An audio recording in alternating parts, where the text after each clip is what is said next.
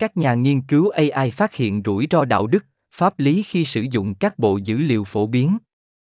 Sáng kiến xuất xứ dữ liệu đã phân tích các bộ dữ liệu được sử dụng để xây dựng AI tạo nội dung và nhận thấy sự nhầm lẫn xung quanh việc cấp phép và sử dụng hợp lý.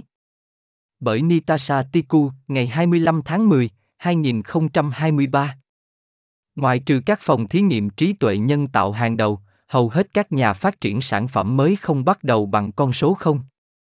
Họ bắt đầu với một thuật toán AI có sẵn, chẳng hạn như Llama 2, mô hình ngôn ngữ nguồn mở của Meta, sau đó chuyển sang các kho lưu trữ trực tuyến như GitHub và Hugging Face cho các bộ dữ liệu có thể dạy các hệ thống AI tạo nội dung cách trả lời câu hỏi hoặc tóm tắt văn bản tốt hơn.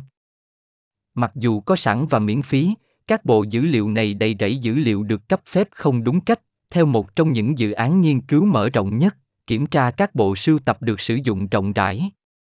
Được tổ chức bởi một nhóm các kỹ sư học máy và chuyên gia pháp lý, sáng kiến xuất xứ dữ liệu đã xem xét dữ liệu chuyên ngành được sử dụng để dạy các mô hình AI vượt trội trong một nhiệm vụ cụ thể, một quá trình được gọi là tinh chỉnh. Họ đã kiểm tra hơn 1.800 bộ dữ liệu tinh chỉnh trên các trang web như Hugging Face, GitHub và Paper with đã tham gia Facebook AI vào năm 2019 và nhận thấy rằng khoảng 70% không chỉ định giấy phép nào nên được sử dụng hoặc đã bị gắn nhãn sai với các nguyên tắc dễ dãi hơn so với dự định của người sáng tạo. Sự ra đời của chatbot có thể trả lời các câu hỏi và bắt chước lời nói của con người đã khởi động một cuộc đua để xây dựng các mô hình AI lớn hơn và tốt hơn.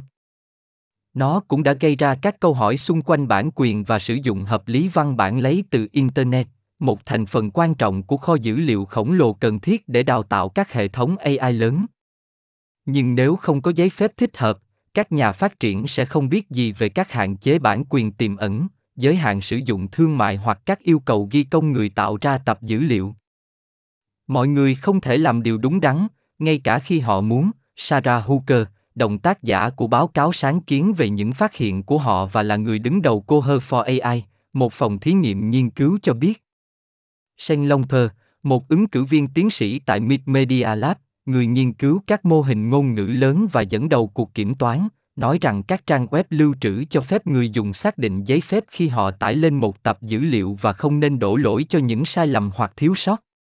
Việc thiếu tài liệu thích hợp là một vấn đề toàn cộng đồng bắt nguồn từ các phương pháp học máy hiện đại, Longper nói.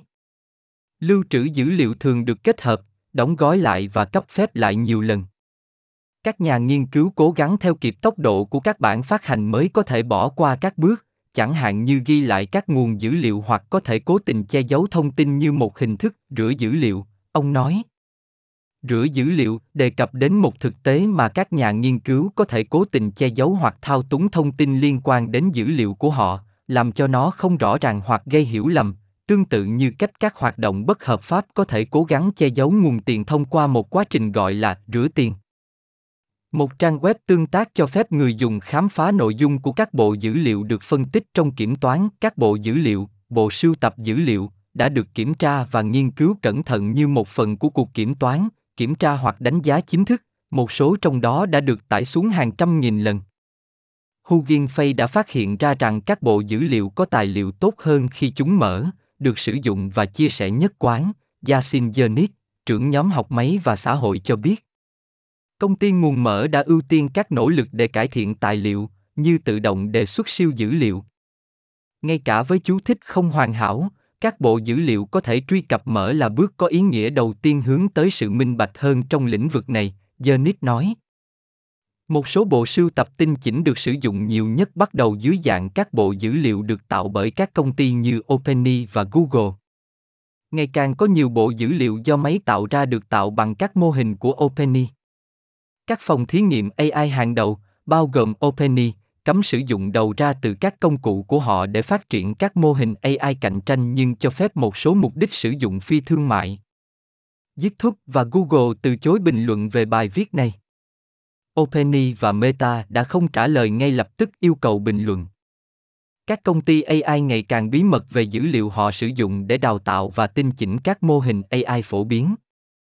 Mục tiêu của nghiên cứu mới là cung cấp cho các kỹ sư, nhà hoạch định chính sách và luật sư khả năng hiển thị về hệ sinh thái dữ liệu mờ ám thúc đẩy cơn sốt vàng AI tạo nội dung. Sáng kiến này được đưa ra ngay khi căng thẳng giữa thung lũng Silicon và chủ sở hữu dữ liệu đang tiến tới điểm bùng phát. Các công ty AI lớn đang phải đối mặt với một loạt các vụ kiện bản quyền từ các tác giả sách, nghệ sĩ và lập trình viên. Trong khi đó, các nhà xuất bản và diễn đàn truyền thông xã hội đang đe dọa giữ lại dữ liệu trong bối cảnh đàm phán kín. Giữ lại có nghĩa là cố tình từ chối cung cấp thông tin hoặc dữ liệu nhất định. Công cụ khám phá của sáng kiến lưu ý rằng cuộc kiểm toán không cấu thành tư vấn pháp lý.